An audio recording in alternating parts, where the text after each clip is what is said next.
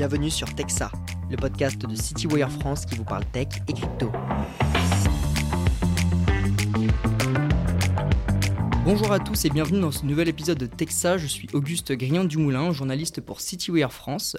L'épisode d'aujourd'hui va traiter de la blockchain et pour euh, traiter de ce sujet, je suis avec Valentin François, euh, gérant du fonds Pluvalca Global Blockchain Equity chez la financière Arbevel. Valentin, bonjour. Bonjour Auguste, merci pour l'invitation. De rien, c'est un plaisir. Alors, euh, Valentin, déjà pour, euh, pour commencer, on va parler, euh, comme je l'ai dit, de la blockchain, qui est une innovation qui prend de plus en plus de place, dans le monde financier, aussi dans d'autres industries. pour commencer, est-ce que tu pourrais peut-être te présenter, ainsi que ta, ta première expérience avec la blockchain Comment est-ce que tu es rentré en contact avec, avec ce monde? Donc pour se présenter rapidement, donc Valentin François, avant de venir chez Arbevel il y a un an et demi pour lancer cette stratégie sur, la blockchain, euh, j'étais chez Odo, j'ai travaillé 7 ans chez Odo en tant qu'analyste puis analyste gérant. Et puis euh, voilà, je suis arrivé chez Arbevel en juin de l'année dernière, juin 2022, pour lancer ce fameux fonds. Euh, et donc mon, expérience sur la blockchain remonte à, je dirais, 2017, début 2017. J'avais acheté des, des, machines pour miner. Et, donc miner, ce que, ce que ça veut dire, c'est sécuriser et valider les transactions sur une blockchain. Là, on parle de crypto-monnaie quand on parle de ménage voilà, effectivement. Euh, et donc, euh, alors, on parle de crypto-monnaie parce que euh, le, le, je dirais, la récompense de sécuriser et valider les transactions se paye en crypto-monnaie, mais l'infrastructure, c'est bien une blockchain en particulier. J'avais acheté plusieurs machines pour, pour miner, sécuriser les transactions. J'ai commencé avec ça, et puis derrière, j'ai pu faire pas mal de, de deals en, ce qu'on appelle en SAFT. Donc c'est un, contrat un peu simplifié euh, qu'on pourrait avoir euh, sur les crypto-monnaies. Euh, donc là, je rentrais dans, des, dans des projets de très très venture, on va dire. et ça, j'ai commencé en 2019 et puis je continue aujourd'hui à travers plein de cas d'usage super différents. Et ça m'a permis d'apprendre plein plein de choses et d'en être là aujourd'hui à, gérer ce, ce fonds si particulier. D'accord, donc ça a commencé avec les cryptos et ça s'est élargi vers d'autres horizons ensuite. Effectivement, le, alors l'idée c'est que, euh, euh, si on peut faire plus simple, parce qu'on mélange souvent euh, crypto, blockchain, qu'est-ce que c'est? Est-ce que c'est différent? Est-ce que c'est la même chose? En fait, je dirais qu'il y a une infrastructure technologique qui est la blockchain, qui permet le transfert de propriété, puis on reviendra s'il faut un peu développer sur ça, mais qui est le transfert de propriété, le transfert de valeur, et il existe des actifs en fait qui transitent sur la blockchain ou sur les blockchains, qui sont les cryptos, les actifs numériques euh, dit euh, plus. Euh, c'est un terme qui est consacré par, par, par l'Europe, mais qui est de dire voilà, on a des actifs qui transitent sur des blockchains. et, donc, ce sont bah, donc ces, ces, fameux cryptos. Je vois ça, ça a été le premier usage, cas d'usage de, de, la technologie blockchain. plus globalement, est-ce que tu peux, justement, comme tu as, commencé à le faire, détailler l'utilité, les, les, avantages qu'on a à utiliser euh, cette technologie plutôt qu'une autre? En fait, il faut comprendre ce qu'on a aujourd'hui comme technologie. Euh, donc Internet, Internet, euh, quand on veut transférer un fichier, bah, en fait, technologiquement parlant, c'est faux de parler de transfert. Quand je transfère un, fichier, quand je te transfère un fichier, il n'est pas vraiment transféré. C'est-à-dire que c'est qu'une copie, c'est qu'un duplicata du fichier qui t'est transmis. et moi, ça ne disparaît pas de mon ordinateur. Dans la vraie vie, un verre d'eau, je te le transmets, je te le donne, il disparaît de ma main, entre guillemets, euh, et puis après, il arrive dans la tienne. Ça, c'est un vrai transfert. Quand on a créé Internet dans les années 90, quand on a, donné accès à ce, à ce moyen-là de communication, on s'est dit, c'est super intéressant, et quand je dis on, bah, c'est plutôt les banques, c'est super intéressant, je vais pouvoir envoyer de l'argent euh, à la vitesse d'un mail. Mmh euh, ce qui ne s'est pas passé, on n'a jamais réussi à créer une monnaie digitale jusqu'à la blockchain. Euh, tout simplement parce que l'utilisateur final avait la capacité de dupliquer le fichier numérique, la monnaie numérique, et que la banque n'avait aucun moyen de contrôle pour savoir quel était le duplicata de l'original.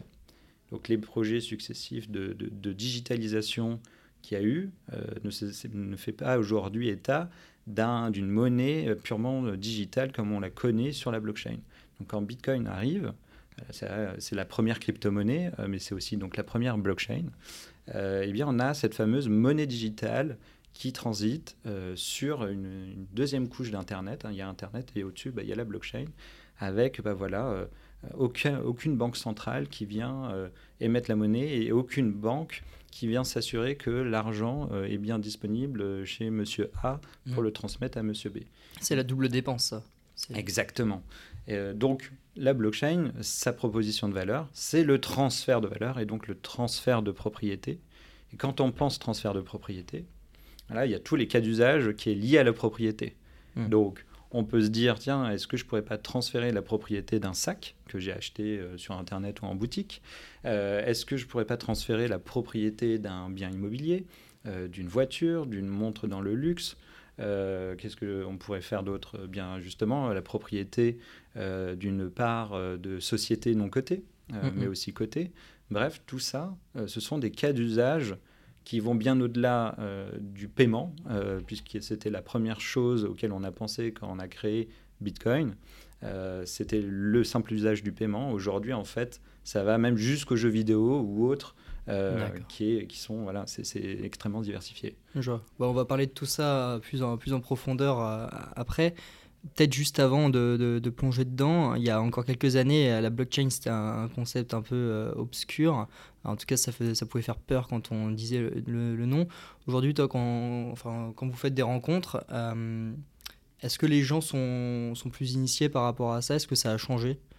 Alors, tu, tu, parles de, des, clients, des, des CGP, des, euh, des, institutionnels euh, qu'on peut rencontrer. bah, en fait, c'est toujours mystérieux. Pour certains, c'est toujours, comme tu dis, obscur. mais c'est toujours quelque chose qui travaille, euh, c'est une technologie qui travaille euh, les personnes. Que ce soit d'ailleurs les CGP et les instituts, mais aussi, euh, je dirais, les gens au sens large du terme. Mais nous, dans nos rencontres, effectivement, on s'aperçoit qu'il y a un besoin de pédagogie qui est juste énorme pour démystifier le sujet, qui est de dire, vous avez une technologie qui est le socle, qui fait partie du socle technologique de demain, euh, même d'aujourd'hui, mais vraiment demain. Parce que nous, on aime dire que ça fait partie de l'ABCD Tech, euh, qui est donc euh, A pour bah, Artificial Intelligence, B pour Blockchain, C pour Cloud et D pour Data. Et quand on dit data, c'est vraiment la big data qu'on n'a pas encore vue, parce que la, data est silotée dans les entreprises. Et donc, ces quatre grandes technologies, ces quatre grandes familles de technologies, avec, je dirais, euh, mise en relation euh, totalement, euh, presque fusionnée, à la fin, donne des nouveaux cas d'usage extrêmement puissants.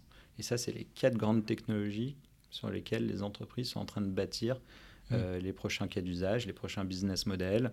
Et justement, aujourd'hui, quels sont les secteurs qui s'approprient le plus la, technologie où on voit les cas d'usage, en tout cas les, plus prégnants? Mmh. Euh, alors donc bah, évidemment le paiement, euh, puisque Visa, Mastercard euh, investissent énormément dans, dans, cette technologie pour pouvoir bah, avoir un paiement qui, qui, a un règlement livraison instantané. Hein. ça c'est un des avantages de, de, la blockchain. Alors comment on fait? Bah, On crée ce qu'on appelle des stablecoins. Un stablecoin c'est quoi? C'est un dollar ou un euro digitalisé sur la blockchain. Donc c'est vraiment du 1 pour 1. J'émets un stablecoin si je reçois un euro ou, un dollar hein, en fonction de la devise. Et aujourd'hui, il faut savoir qu'il y a 125 milliards de dollars en stablecoin. Hein, donc euh, il y a quand même une manne mm. euh, de cash dans les blockchains qui est assez importante. Hein, c'est pas rien. Euh, au plus haut du marché en 2021, il y avait quasiment 250 milliards de dollars en stablecoin. Donc il y avait vraiment cette capacité de, de paiement en instantané, vraiment cash sur les blockchains. Et donc, Visa, Mastercard bah, investissent là-dedans pour faire le pont entre le monde réel et puis bah, tout cet écosystème-là euh, qui deviendra extrêmement important puisque le, la vélocité de la monnaie, ça, ça permet aussi euh, bah, certaines économies de coûts. Mmh. Et plus récemment, on a vu euh, Mastercard faire une annonce disant que le e-yuan, hein, qui est la monnaie digitale en, en, Chine, avait besoin d'un pont technologique pour se connecter à toutes les autres blockchains. Ce serait Mastercard qui le ferait. C'est hyper important de, regarder toujours ces acteurs-là euh, sous un prisme de se dire bah, la technologie blockchain pourrait disrupter euh, ces acteurs euh, au début. On se dit ça assez facilement. Hein. Mais en fait, finalement, on a besoin de ces acteurs pour accompagner au moins une transition. Et peut-être qu'à la fin, ils ne seront pas totalement disruptés. peut-être qu'eux-mêmes se seront réinventés aussi. Donc, le paiement qui est un premier cas d'usage. Après, il y a évidemment la finance, il y a le luxe, euh, il y a le jeu vidéo. Mmh. Euh, dans le luxe, eh ben, on voit des annonces multipliées euh, tous les mois à travers différents groupes, que ce soit LVMH, que ce soit Richemont ou même des groupes indépendants comme alors surtout dans le groupe indépendant, là ça va être plutôt sur les marques horlogères. on avait vu Breitling qui a commencé à utiliser la technologie blockchain pour tracer ses montres. Euh, depuis déjà un an. C'est surtout les NFT qu'ils utilisent? Alors effectivement, euh, sur la blockchain, on peut émettre des, ce qu'on appelle des, certificats de propriété. Euh, et, ces certificats de propriété ils prennent la forme d'un NFT. les NFT, on, a tous entendu parler comme étant les petits singes mignons qui sont vendus des millions de dollars. Et ben, c'est pas que ça. c'est surtout la première fois qu'on peut prouver via un médium digital qu'on a la propriété de quelque chose. Donc, bah, les singes mignons, c'était la propriété euh, d'un singe mignon. Alors, c'est pas c'est pas waouh comme cas d'usage, sauf qu'on a été suffisamment malin pour se dire bon, euh, ok, ça c'est fait, faisons autre chose. Euh, bah, les marques de luxe aujourd'hui utilisent alors, différentes sociétés qui ne sont pas forcément cotées en bourse, hein, mais par exemple Ariani, qui est une société française, qui permet bien d'émettre un certificat de propriété euh, lié à une montre, par exemple, euh, sur la blockchain, donc. Et ce certificat d'authenticité ou de propriété va suivre la vie de la montre. Demain, je revends ma montre sur, la marché, sur le marché de la seconde main. Eh bien, je vais recevoir ce certificat de propriété slash d'authenticité via la blockchain et je vais avoir une traçabilité parfaite parce que je saurai quand est-ce que la montre a été achetée, si c'est une vraie ou pas, etc. etc. Il n'y a pas que dans, le, dans les montres euh, qu'on voit mm. ça. Euh, Dior l'a fait euh, cet été avec les paires de baskets. C'était une collection en édition limitée. Il y en avait, je ne sais plus combien. Je, je serais pu dire le, le prix était assez énorme. Hein, C'était 1200 dollars. on achète la paire de chaussures. Il y a une puce dans la chaussure. Vous pouvez la scanner avec votre téléphone et ça vient, quand c'est la première fois que c'est scanné, ça vient générer un certificat d'authenticité sur la blockchain slash de certificat de propriété finalement. Et demain, je revends la paire de chaussures. L'acheteur peut scanner la paire de chaussures et donc s'assurer qu'il y a bien euh, un certificat associé à cette chaussure et donc que c'est une vraie. Voilà. C'est ça la véritable innovation, c'est que on peut combiner une technologie digitale avec quelque chose de totalement réel, de totalement palpable, comme une paire de chaussures, comme euh, un bien immobilier aussi, ça peut être ça. Hein. C'est ça qui est assez fantastique. C'est du transfert de propriété numérique, du coup. Exactement. Et tu as dit aussi qu'il y avait une application au, gaming. Oui. Euh, ça, c'est des univers totalement digitaux, donc ouais, on imagine que ça peut bien se prêter à, ça. Euh, effectivement, dans le, dans le jeu vidéo, alors on retrouve ça, euh, c'est un cas d'usage qu'on retrouve plus en, en, Asie aujourd'hui, au Japon et en Corée du Sud, qui sont assez avancés, mais euh, en Europe, euh, avec des sociétés comme Ubisoft, on commence à aussi entrevoir euh, tout ça. Et aux États-Unis, il y a des tout petits débuts avec Electronic Arts. Mais l'idée, c'est quoi? C'est comme tu le disais, vu que c'est un univers déjà totalement digital, ça peut vraiment s'y prêter. L'idée, c'est de dire, quand vous achetez des objets dans un jeu vidéo. Hein, ça existe déjà, ça. On peut déjà acheter des nouvelles armes pour son personnage, le customiser. Il y a plein, plein de possibilités différentes. Euh, une fois que c'est acheté, ok, on peut jouer avec, et puis ça s'arrête là. Il n'y a pas cette notion de propriété qui serait de dire, bah, une fois que j'ai plus envie de jouer à ce jeu, je peux revendre mon personnage avec les armes, euh, ça, ça vaut plus cher parce que c'est rare, etc., etc. Et eh bien là, si l'ensemble des achats se retrouvent chacun dans un, un NFT, eh bien je peux transférer la propriété. Je peux monétiser ce que j'ai acheté. Alors plus cher ou moins cher, hein, ça dépend. Ça, c'est un autre sujet, mais je peux monétiser ça. Et l'éditeur de jeux vidéo peut le monétiser, lui aussi. C'est-à-dire que, euh, j'en ai pas parlé dans le luxe, mais ça sera aussi l'idée dans le luxe et dans tous ceux qui trouvent un, cas d'usage avec la blockchain, c'est qu'en tant qu'éditeur, en tant que maison de luxe, donc quand je dis éditeur, éditeur de jeux vidéo, on peut monétiser les échanges. Comment on fait? Bah, Dans le NFT, hein, c'est ce qu'on appelle un, un, NFT, ce qu'on appelle un, un smart contract finalement, un contrat intelligent comme un contrat que vous pourriez signer à votre banque ou autre, il y a des conditions. Et eh bien ici, on pourrait dire, euh, s'il y a transfert, alors euh, moi, Ubisoft par exemple, je prends une commission sur la transaction dans le secondaire. Et ça, toutes ces transactions dans le secondaire, euh, je peux prendre des commissions. Et ça de façon automatique, c'est dans le code en fait. Ça s'exécute automatiquement. Donc il y a un véritable enjeu pour les jeux vidéo aujourd'hui, les, éditeurs pardon, de, jeux vidéo, euh, de monétiser ça en disant je, mets une nouvelle couche de technologie, je permets à des utilisateurs, à, des joueurs, bien de monétiser ce qu'ils achètent. C'est intéressant, c'est une meilleure rétention aussi de ces joueurs. Mais moi aussi, en tant qu'éditeur de jeux et développeur de jeux, je peux monétiser ces échanges. Donc, euh, dans le, dans, dans, en Asie, on a euh, notamment euh, Square Enix qui se, qui se lance là-dedans. Nexon aussi, qui est une autre société qui, qui, se lance aussi. Et puis Ubisoft, timidement, qui, qui, joue un exercice périlleux. Hein, toutes ces sociétés, c'est extrêmement périlleux pour, pour elles de, de, le faire. Pourquoi? Parce que le joueur n'aime pas être monétisé. Ouais. À la fin, il l'est, mais le joueur n'aime pas ça. Donc il y a une communication auprès des joueurs à avoir qui est totalement, euh, je dirais, différente de la communication en interne et de la stratégie qui est de dire bah, il faut monétiser, il faut monétiser. Voilà. Je vois, c'est mouvant tout ça, j'imagine. Hein, ça se passe en ce moment. Il y a aussi un secteur du coup euh, auquel c'est appliqué, on, l'a touché du bout du doigt, c'est la finance. Tout ce dont on parle depuis le début aussi, c'est à voir avec la tokenisation. Si on regarde de façon large, c'est euh, le fait de représenter du coup des actifs dans une blockchain. Euh, et c'est ce qu'on dit depuis le début, mais ça permet d'améliorer la gestion et la transférabilité des, euh, actifs. Euh, on a des, actions, des obligations du coup qui peuvent se, se, se tokeniser aujourd'hui. Qu'est-ce que la finance a à gagner, à le monde de la gestion d'actifs, à aller sur ce terrain?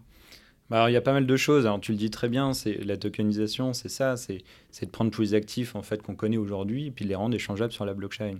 Bon, une fois qu'on a dit ça, on, on, se dit oui, mais à quoi ça sert? Parce que on échange déjà aujourd'hui. Voilà, c'est ça, on échange déjà, ça fonctionne très bien. Euh, sauf qu'effectivement, euh, j'ai un règlement livraison euh, selon les actifs qui peuvent varier entre J plus 1, J plus 2, voire un peu plus.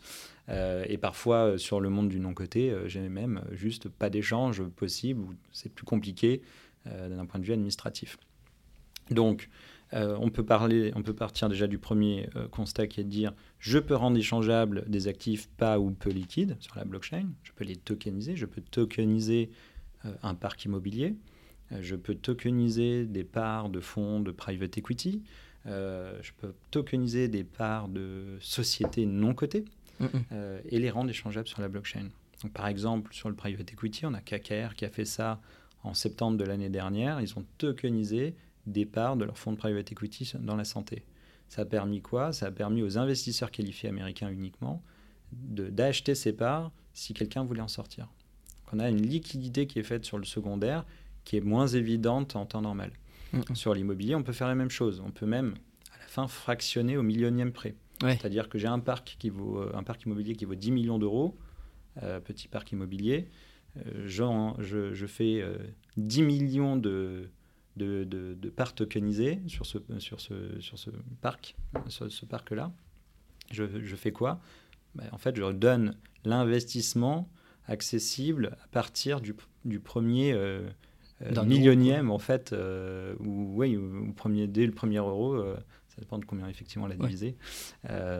Et, et, ça, en fait, on ne le fait pas aujourd'hui. Mmh. Donc, on peut démocratiser l'investissement on peut rendre plus de liquidité dans certains actifs. Et puis bah, pour les asset managers aujourd'hui, se pose la question de la distribution, euh, de nouveaux relais de croissance, eh bien on peut tokeniser les fonds. C'est-à-dire que, alors, je parle là ici d'OPCVM, je pourrais très bien avoir des parts qui seront échangeables ou achetables, et, ou achetables euh, sur euh, une blockchain, et donc trouver peut-être potentiellement et ben ces fameux, euh, ce fameux cash, ces fameux 125 milliards de dollars de stablecoin, mm, mm. euh, aller les capturer parce que eux sont en stablecoin et ils n'ont pas, ils pas trouvé encore d'investissement euh, plus sécurisé que spéculer sur les cryptos. Mm, hein. là, ça serait leur donner une fenêtre de, vers la, la, finance traditionnelle, comme on l'appelle, et dire bah voilà, vous avez des produits euh, d'obligations, de fonds datés, de, de, de, fonds actions, euh, de fonds monétaires euh, tokenisés. Et par exemple, Franklin, Franklin Templeton, qui gère quand même 1,5 trillion de dollars d'actifs sous gestion, a tokenisé un fonds monétaire. D'accord. Donc c'est tout ce qu'on raconte ici, c'est déjà c'est en train de se faire. Je vois. Si on reprend en gros sur le marché pris du coup les marchés publics, c'est surtout de l'optimisation, je pense qu'on peut attendre de ce côté-là. Sur des marchés non cotés, c'est justement améliorer, la, enfin démocratiser, comme tu as dit, améliorer l'accessibilité.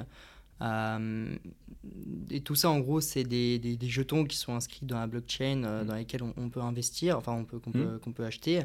Est-ce que du coup, ce serait possible plus tard, par exemple, pour le monde de la gestion d'actifs, on envisagerait par exemple des fonds d'investissement qui investissent dans des actions et euh, dans les actions sur la blockchain, du coup, dans des, dans des jetons euh, tokenisés, qu'on a une nouvelle forme de, de fonds qui apparaissent Alors oui, euh, probablement que si l'infrastructure de marché se déploie en fait sur les différentes blockchains, on pourrait se dire demain en fait les actions sont rendues échangeables sur la blockchain. C'est juste une nouvelle infrastructure informatique euh, et, et, pourquoi pas D'avoir un règlement livraison euh, qui, euh, qui, qui, se fait de façon instantanée, ça peut aussi fluidifier les échanges. on ne connaît pas tout à fait les impacts, mais il y a probablement dans les premières estimations qui sont faites à peu près 20 milliards de, dollars d'économie de coûts mmh. en règlement livraison par an à attendre simplement en faisant migrer euh, cette infrastructure euh, vers euh, celle de la blockchain. Donc il y a, aussi ce genre de choses à attendre. Maintenant, est-ce que la technologie blockchain aujourd'hui, comment elle est conçue, arriverait à supporter le nombre de transactions qu'on fait à la seconde dans le monde entier, sur, par exemple sur le marché action? Aujourd'hui, ce n'est pas le cas. Il y a un problème de ce qu'on appelle de scalabilité, euh, de mise à l'échelle en français, euh, qui, qui, est là. Euh, mais c'est on y arrivera. on travaille dessus. BlackRock, le, le, PDG de, BlackRock explique que la tokenisation, c'est la révolution de, de, des, des, marchés financiers. Voilà. C'est vraiment pour lui la nouvelle étape à franchir d'un point de vue technologique. Euh, quand on a euh, Franklin Templeton qui tokenise des fonds, euh, on peut s'imaginer que demain, évidemment, qu'il y aura des infrastructures de marché encore plus grandes et peut-être qui permettront d'accueillir ben voilà, des obligations traitées sur les différentes blockchains, des actions traitées sur les différentes blockchains, et puis avoir du coup des fonds tokenisés avec des actifs tokenisés. Je vois ici un moment, enfin une petite question à part, mais si on se projette loin dans le futur, quand tu nous as parlé tout à l'heure des, smart contracts, c'est euh, tout ça, ça se passe sur la blockchain euh, Ethereum, euh, qui du coup permet de, programmer des, contrats et qui, qui s'exécutent automatiquement. tout ça, ça, ça, peut, ça s'exécute avec les, jetons Ether. Mmh. Est-ce que, à ton avis, serait possible plus tard que, par exemple, un fonds de technologie investisse du coup dans du Nvidia, des choses comme ça, et aussi une poche, par exemple, allouée à des, des jetons Ether? Ça, c'est des, des, choses qui sont envisageables dans le, dans le futur bien sûr en passant, euh, en se projetant loin et en euh, atténuant tous les problèmes de volatilité réglementaire qu'on pourrait avoir aujourd'hui Alors c'est une bonne question parce que c'est, euh, alors il y a deux choses. Première première chose, il, y a, évidemment Ethereum avec c'est la, la blockchain par excellence sur le sujet. Il y en a d'autres. la preuve, c'est que sur la tokenisation, quand, quand, Franklin Templeton ou Wisdom Tree va sur ces sujets-là, c'est plutôt avec Avalanche. mais euh, le point, effectivement, c'est de dire est-ce que je ne peux pas jouer l'infrastructure blockchain finalement hmm. via les via en direct quoi en direct avec euh, la crypto associée, c'est-à-dire bah, pour Ethereum comme tu disais, bah, l'Ether, euh, Avalanche, ça sera la Vax, Solana, ça sera les Sols. est-ce que est-ce qu'on peut le faire Aujourd'hui, non, d'un point de vue réglementaire. Demain, est-ce que ce serait intéressant de le faire? Pourquoi pas Parce que c'est la première fois qu'on peut directement interagir, ou en tout cas, pardon, directement investir euh, dans le projet, dans, le projet, dans, dans la, vraiment l'infrastructure même, et pas sur la couche applicative, euh, puisque c'était, c'est, vraiment ça hein, l'idée. Euh, pas comme sur Internet où aujourd'hui, ce qui est investissable, c'est la partie applicative, et pas du tout la partie infrastructure. Donc, c'est un bon point. est-ce que si on se projette j'ai envie de dire oui. Euh, pourquoi? Parce que les exemples de fusion de la finance traditionnelle et de cette finance décentralisée, quelque part, euh, commencent à venir. On voit euh, Deutsche Börse, dans son plan stratégique qu'ils ont appelé Horizon 2026, présenté il y a quelques, jours, quelques semaines au marché, a dit premier, premier trimestre 2024, on veut créer une plateforme d'échange de crypto-monnaies. On parle de la bourse allemande qui veut rentrer dans ce milieu-là. Et puis aussi, à un horizon plus long terme, de faire de la tokenisation. Et tokenisation, pour eux, c'est quoi? C'est aller chercher les sociétés non cotées. Mm. Donc si on se projette, on a un, des actifs numériques, donc les fameuses cryptos, qui seront peut-être investissables, et deux, euh, des marchés euh, actions euh, listés et non listés qui ne feront qu'un probablement, avec bah, voilà, toujours une, échelle de liquidité moindre pour les actifs non cotés, mais il y aura une bourse d'échange qui sera la même. C'est des parts de marché à gagner pour ces acteurs. Exactement. Je vois. Aussi, on a une différenciation entre deux choses, c'est les blockchains privées et les blockchains publiques. Mmh. Est-ce que tu peux nous expliquer pourquoi c'est important, quels sont les enjeux à ce niveau? Bah, En fait, c'est... Alors, pour, euh, pour, pour, faire déjà la distinction, euh, une blockchain publique, les, blockchains publiques, vous les connaissez un, peu toutes, en tout cas vous avez déjà entendu parler, euh, c'est Bitcoin, c'est Ethereum, Solana, Avalanche, tout ça c'est des blockchains publiques dont le registre est consultable sur Internet. Vous tapez explorateur blockchain Ethereum et vous avez plein de sites qui viennent explorer en temps réel ce qui se passe dans cette blockchain.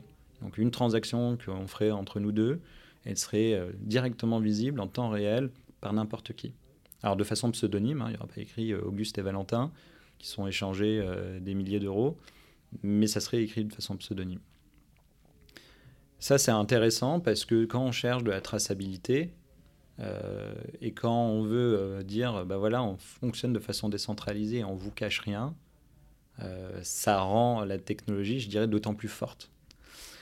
quand on fonctionne dans une blockchain privée, euh, déjà, un, les acteurs qui viennent valider et sécuriser les transactions, euh, c'est pas n'importe qui. Hein, ça fonctionne en consortium en général. Et donc, c'est les acteurs qui sont déjà dedans qui disent Ok, toi, tu peux venir euh, nous aider à, valider et sécuriser les transactions. Il y a par exemple des, blockchains privés de, groupes bancaires qui s'associent justement pour développer des infrastructures. C'est à ça qu'on pense? Alors, c'est bien et, pas bien. C'est-à-dire que quand on crée un système monétaire totalement ouvert comme Bitcoin, bah, au moins, voilà, euh, ça s'appuie euh, sur la participation collective de tout le monde et tout le monde peut y participer. Et c'est transparent et public. Donc c'est assez génial. Quand on le fait euh, entre banques, on a recréé juste un intranet. Hum, hum. et c'est en circuit totalement fermé. Donc c'est bien parce que ça permet à ces banques-là de s'échanger de la monnaie ou des titres de façon quasiment instantanée, voire instantanée, avec zéro frais. Mais euh, c'est moins bien dans le sens où euh, bah, ça reste toujours sur un écosystème fermé.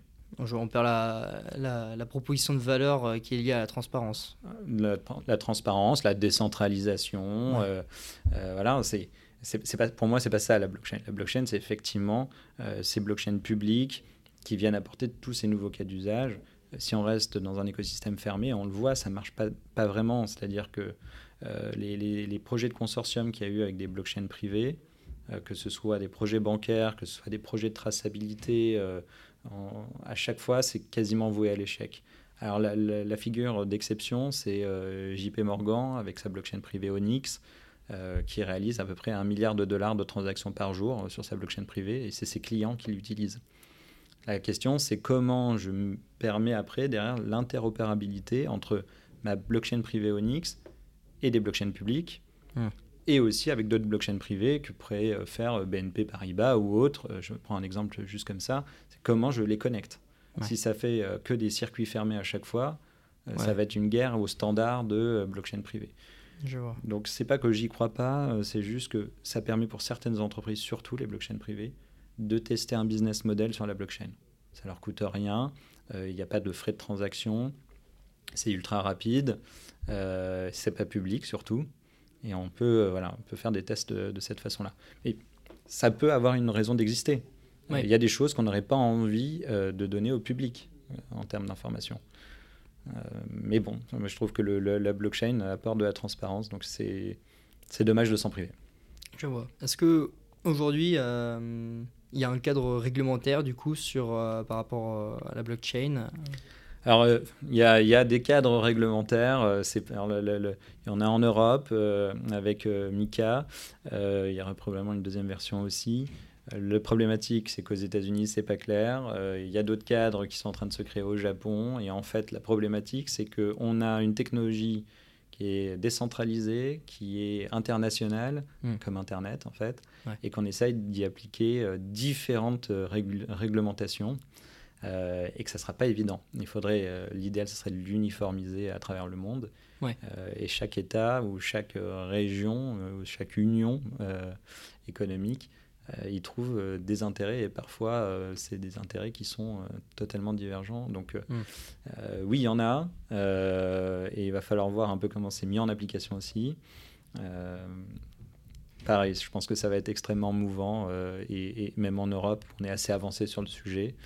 Il, va y avoir, il va y avoir encore beaucoup de questions. Par exemple, sur les NFT, un NFT qui est lié à un certificat de propriété, enfin un certificat d'authenticité sur un sac, il faut absolument qu'il soit traité différemment d'un NFT qui est lié à de l'art, d'un NFT euh, qui est lié à un singe mignon. Mm, mm, mm. Euh, L'idée, c'est de ne pas réglementer la, technologie, mais de réglementer les, euh, les usages qui en sont faits, en tout cas, justement. Effectivement, la façon la plus pertinente, à mon avis, de, de voir la réglementation et de l'élaborer, c'est de se dire, c'est tellement divers en cas d'usage qu'il va falloir les traiter en fonction des cas d'usage. Euh, et voilà. Et après, il y a toutes les questions de fiscalité qui, sont liées à ça. Voilà, c'est très très vaste. Encore une fois, ça touche au transfert de propriété, donc c'est ça devrait aussi être euh, intégré dans le code civil, mais aussi dans le code financier et monétaire. Il y a le code des impôts, voilà, il y a, ça, ça, touche euh, tout en fait.